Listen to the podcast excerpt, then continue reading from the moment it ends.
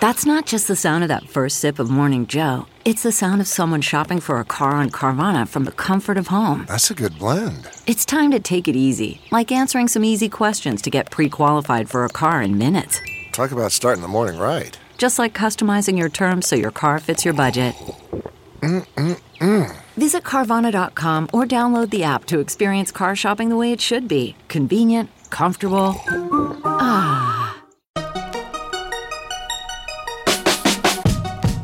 Welcome to the Tech Meme Ride Home for Tuesday, October twenty-seventh, twenty twenty. I'm Brian McCullough. Today, A M D does indeed buy Xilinx for thirty-five billion dollars. The U K bans locked phones. Tinder rolls out video dating. Zoom finally rolls out encryption.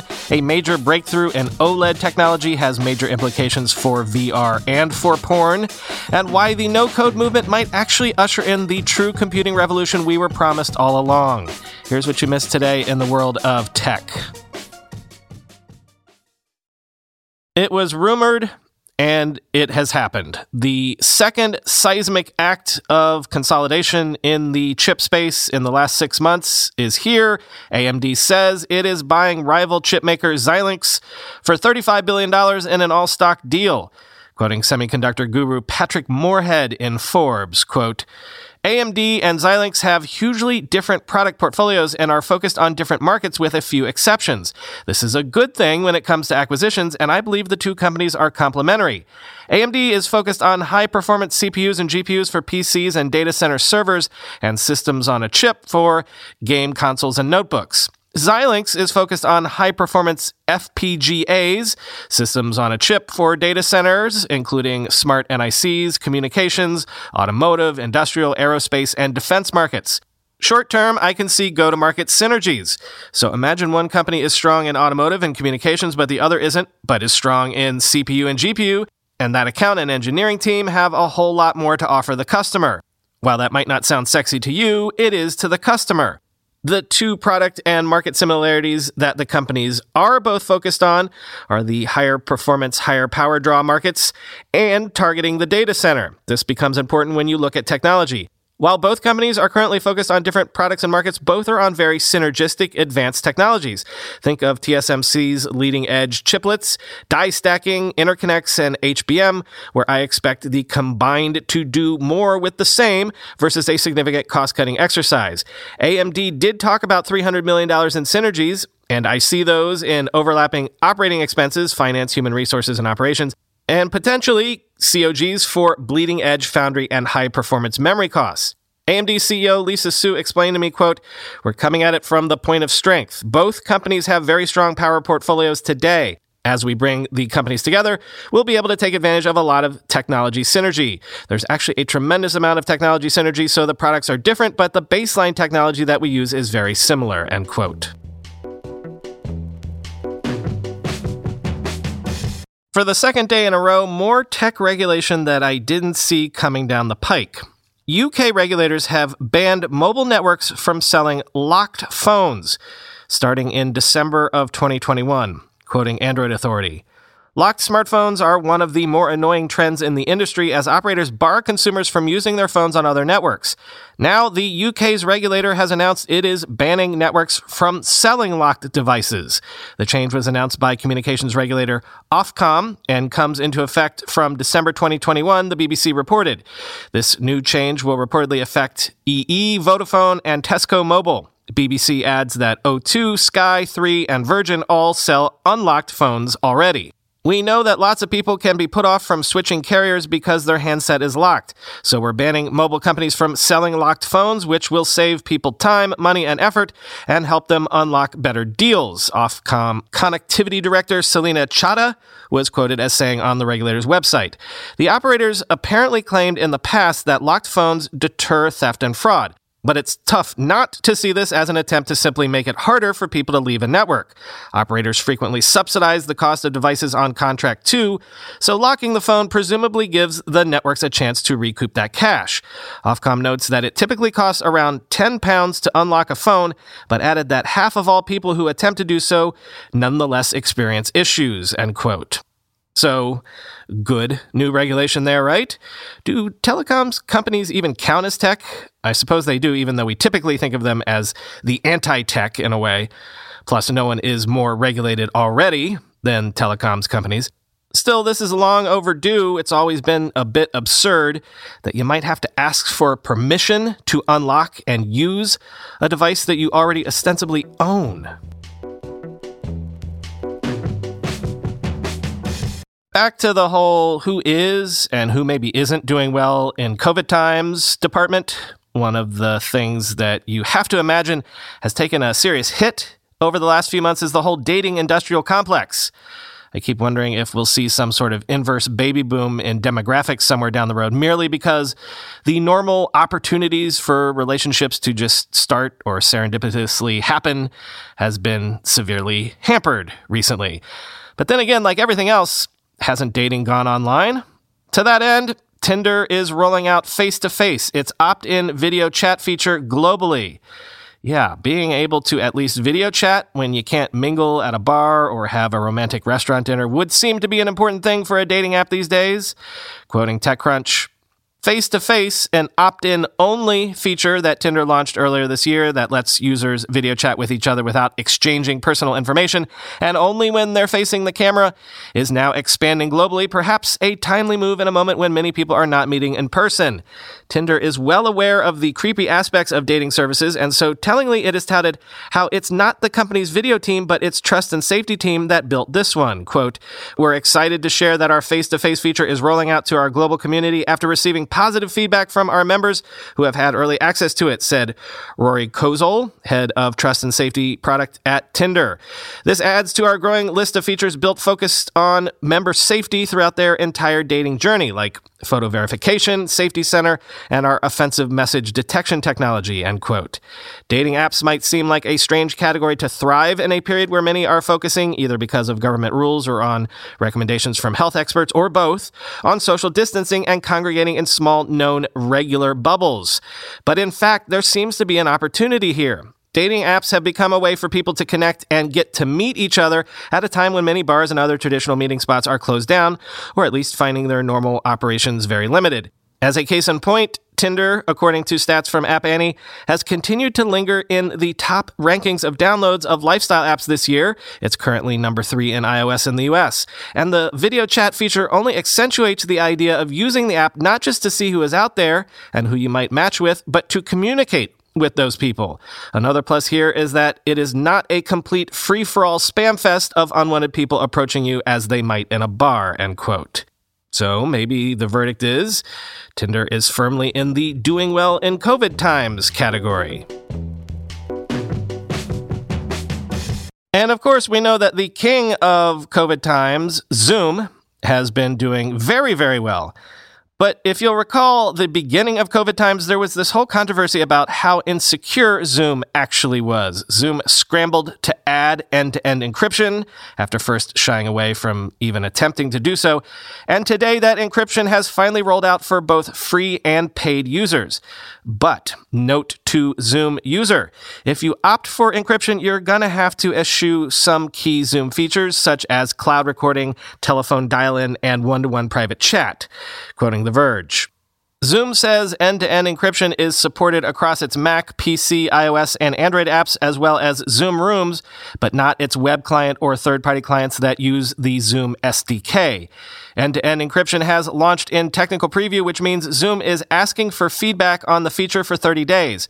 However, the company says that E to E E will continue to be available after this period. Instructions on how to enable it can be found in Zoom's Help Center. Zoom has previously offered encryption for its calls, but the data was only encrypted between each meeting participant and Zoom servers rather than being end-to-end encrypted between participants. Once end-to-end encryption is enabled, you can check Zoom is using the more secure kind of encryption using the green shield at the top left of a meeting window. The shield will show a padlock rather than a checkmark if the meeting is encrypted end-to-end, end quote.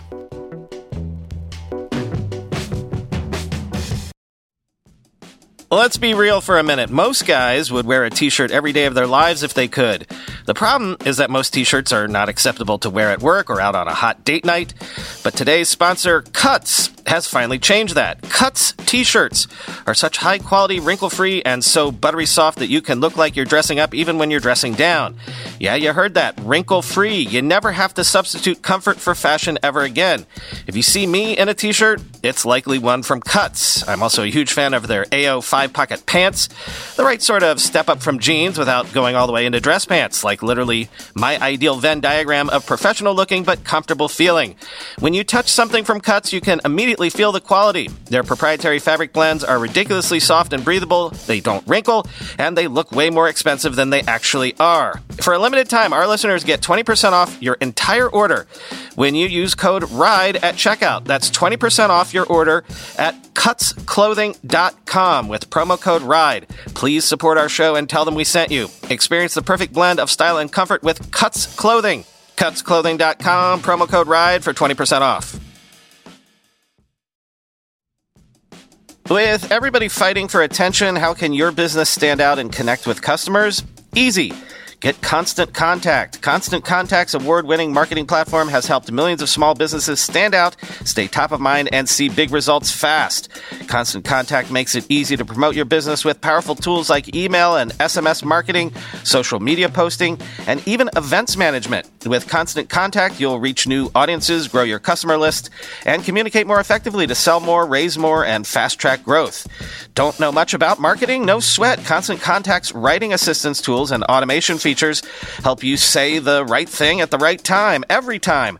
Plus, you can send with confidence, knowing your emails are actually reaching your customers thanks to Constant Contact's best-in-class ninety-seven percent deliverability rate. I use this, and you should too. Tackle any challenge with Constant Contact's expert live customer support. Plus, everything's backed by their thirty-day money-back guarantee, so get going and start growing your business today with a free trial at Constant Contact dot com. Just go to Constant Contact dot com right now. Constant Contact, helping the small stand tall. Constant Contact dot com. Pretty big breakthrough in OLED technology. Researchers from Samsung and Stanford University have apparently created a new OLED display with resolution greater than ten thousand pixels per inch. That's pretty amazing, considering the top-of-the-line iPhone twelve has a resolution of a mere four hundred sixty p p i. So, I mean, this is clearly one step closer to T Vs with resolutions that are so good, you'll basically be looking out the window. But as Steve Jobs pointed out once, once you get resolution down small enough, it sort of doesn't matter because your eye can't see it. So, what is this good for? Well, think about a use case where your eye actually is right up against those pixels. Yes, this could be a big deal in V R headsets, quoting Input Magazine. One of the biggest issues facing V R is that it hasn't been as immersive as it could be because of low screen resolutions. Inside the industry, the screen door effect is a term used to refer to the fact that the wearer of a headset can see individual pixels when the screen is so close to their face, making it look like a mesh on a screen door. But at ten thousand p p i, the pixels are so densely packed you probably wouldn't be able to make out the shape of them individually, even with them right up to your eyes. The display that researchers created has two reflective layers, a silver film and a metasurface film, or a forest of microscopic silver pillars spaced less than a wavelength of light apart. Clusters of these pillars serve as pixels, with each pixel divided into four subpixels that can manipulate white light falling on them. OLED film between the layers emits light and can specify which subpixel it illuminates. In each pixel, the four subpixels yield different colors based on their density. Worth noting is that outside of V R, there hasn't been a big push for higher resolutions in small displays. four K hasn't caught on in smartphones because the improvements are hard to see with the phone further from your face. Considering that the V R market is still so small, it might be some time before a ten thousand p p i display is introduced into headsets. On large screens, we've seen an onslaught of T V manufacturers begin to roll out eight K T V sets, even though most people haven't even upgraded to four K yet. Experts say that your eyes won't be able to tell the difference, unless maybe you get a massive seventy inch or one hundred inch set, but barely anyone gets those. The biggest improvements to T V in the near future concern dynamic range, or the ability to create greater contrast in the dark and bright parts of an image. Many T Vs now offer high dynamic range, or H D R functionality, end quote. Of course, the old saw is that often with technology, especially visual technology, porn tends to lead the way, and the piece goes on to point out that This could, in fact, lead to hyper-realistic H D V R porn. But then the piece also goes on to point out what occurred to me when I heard about that, like, how realistic do you really want your porn to be? Like, how close up and how, you know, detailed and photorealistic do you want it before it tips over the uncanny porn valley into just gross? Speaking of technology history, finally today, if you know your computer history, before the graphical user interface, computers weren't used by normal people very often because they were too complicated for normal people to use. For a long time, there was this whole priesthood of computer operators. You would send them problems to feed into the computer on your behalf. They did the computing and sent you the results. The whole story of personal computing and the G U I interface and Macs and Windows all the way up to smartphones today has been the defenestration of that priesthood. Computers are for everyday people, for everyday use now. But that doesn't mean that the priesthood is gone completely, because most everyday people are computer users. They are not computer programmers. The priesthood has lived on in the case of people who know how to code. Well, in an amazing essay, Danny Crichton at TechCrunch looks at how the rise of so-called no-code platforms is helping usher in a new generation of computer users that is fluent not just in using computers and mobile devices, but also in programming them, getting them to do what they really want as opposed to just passively using them, getting them to really sing. If you thought the computer revolution was over, wait until the no-code kids get here, quote, over the past two or so years, we've seen the rise of a whole class of software that has been broadly and quite inaccurately dubbed no-code platforms. These tools are designed to make it much easier for users to harness the power of computing in their daily work. That could be everything from calculating the most successful digital ad campaigns given some sort of objective function, or perhaps integrating a computer vision library into a workflow that calculates the number of people entering or exiting a building. The success and notoriety of these tools comes from the feeling that they grant superpowers to their users. Projects that once took a team of engineers some hours to build can now be stitched together in a couple of clicks through a user interface. That's why young startups like Retool can raise at nearly a one billion dollars valuation and Airtable at two point six billion dollars, while others like Builder, Shogun, Bubble, Stacker, and dozens more are getting traction among users. The key here is that no-code tools aren't successful just because they are easier to use. They are successful because they are connecting with a new generation that understands precisely the sort of logic required by these platforms to function. Today's students don't just see their computers and mobile devices as consumption screens and have the ability to turn them on. They are widely using them as tools of self-expression, research, and analysis. Take the popularity of platforms like Roblox and Minecraft. Easily derided as just a generation's obsession with gaming, both platforms teach kids how to build entire worlds using their devices. Even better, as kids push the frontiers of the toolsets offered by these games, they are inspired to build their own tools. There has been a proliferation of guides and online communities to teach kids how to build their own games and plugins for these platforms.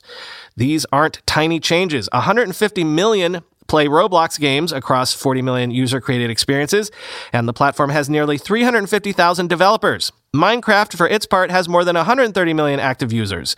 These are generation-defining experiences for young people today. The specialized, almost arcane knowledge of data analysis and engineering is being widely democratized for this new generation, and that's precisely where a new digital divide is emerging. In business today, it's not enough to just open a spreadsheet and make some casual observations anymore. Today's new workers know how to dive into systems, pipe different programs together using no-code platforms, and answer problems with much more comprehensive and real-time answers.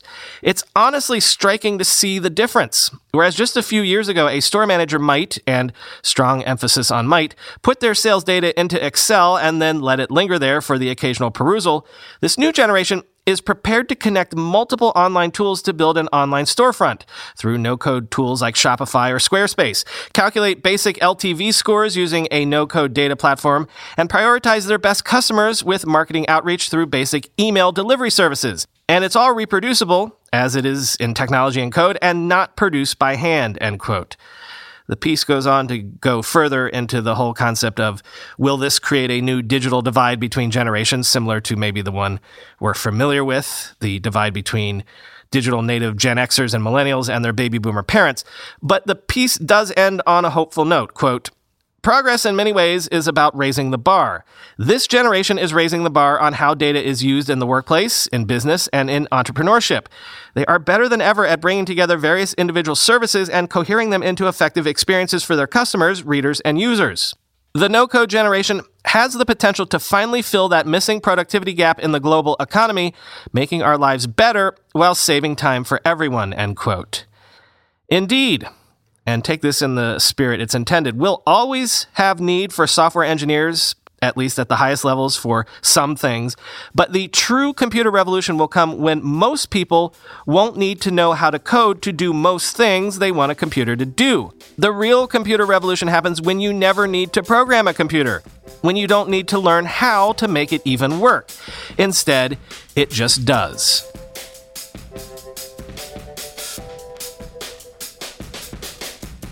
I thought I was one of those people who got one of those misprinted mail-in ballots here in Brooklyn that you might have heard about on the news. Turns out I did not. Once I actually opened up the ballot, it was printed correctly. So, filled it out and mailed in my ballot yesterday, which is good because, wow, happened to walk by the Park Slope Armory yesterday, which would be my in-person vote early place, and man, the line was wrapped around two entire blocks. A good, I don't know, five, six hundred people in line. Glad I avoided that. Not that you need to hear it from me, but go vote, folks. Tis the season. Talk to you tomorrow.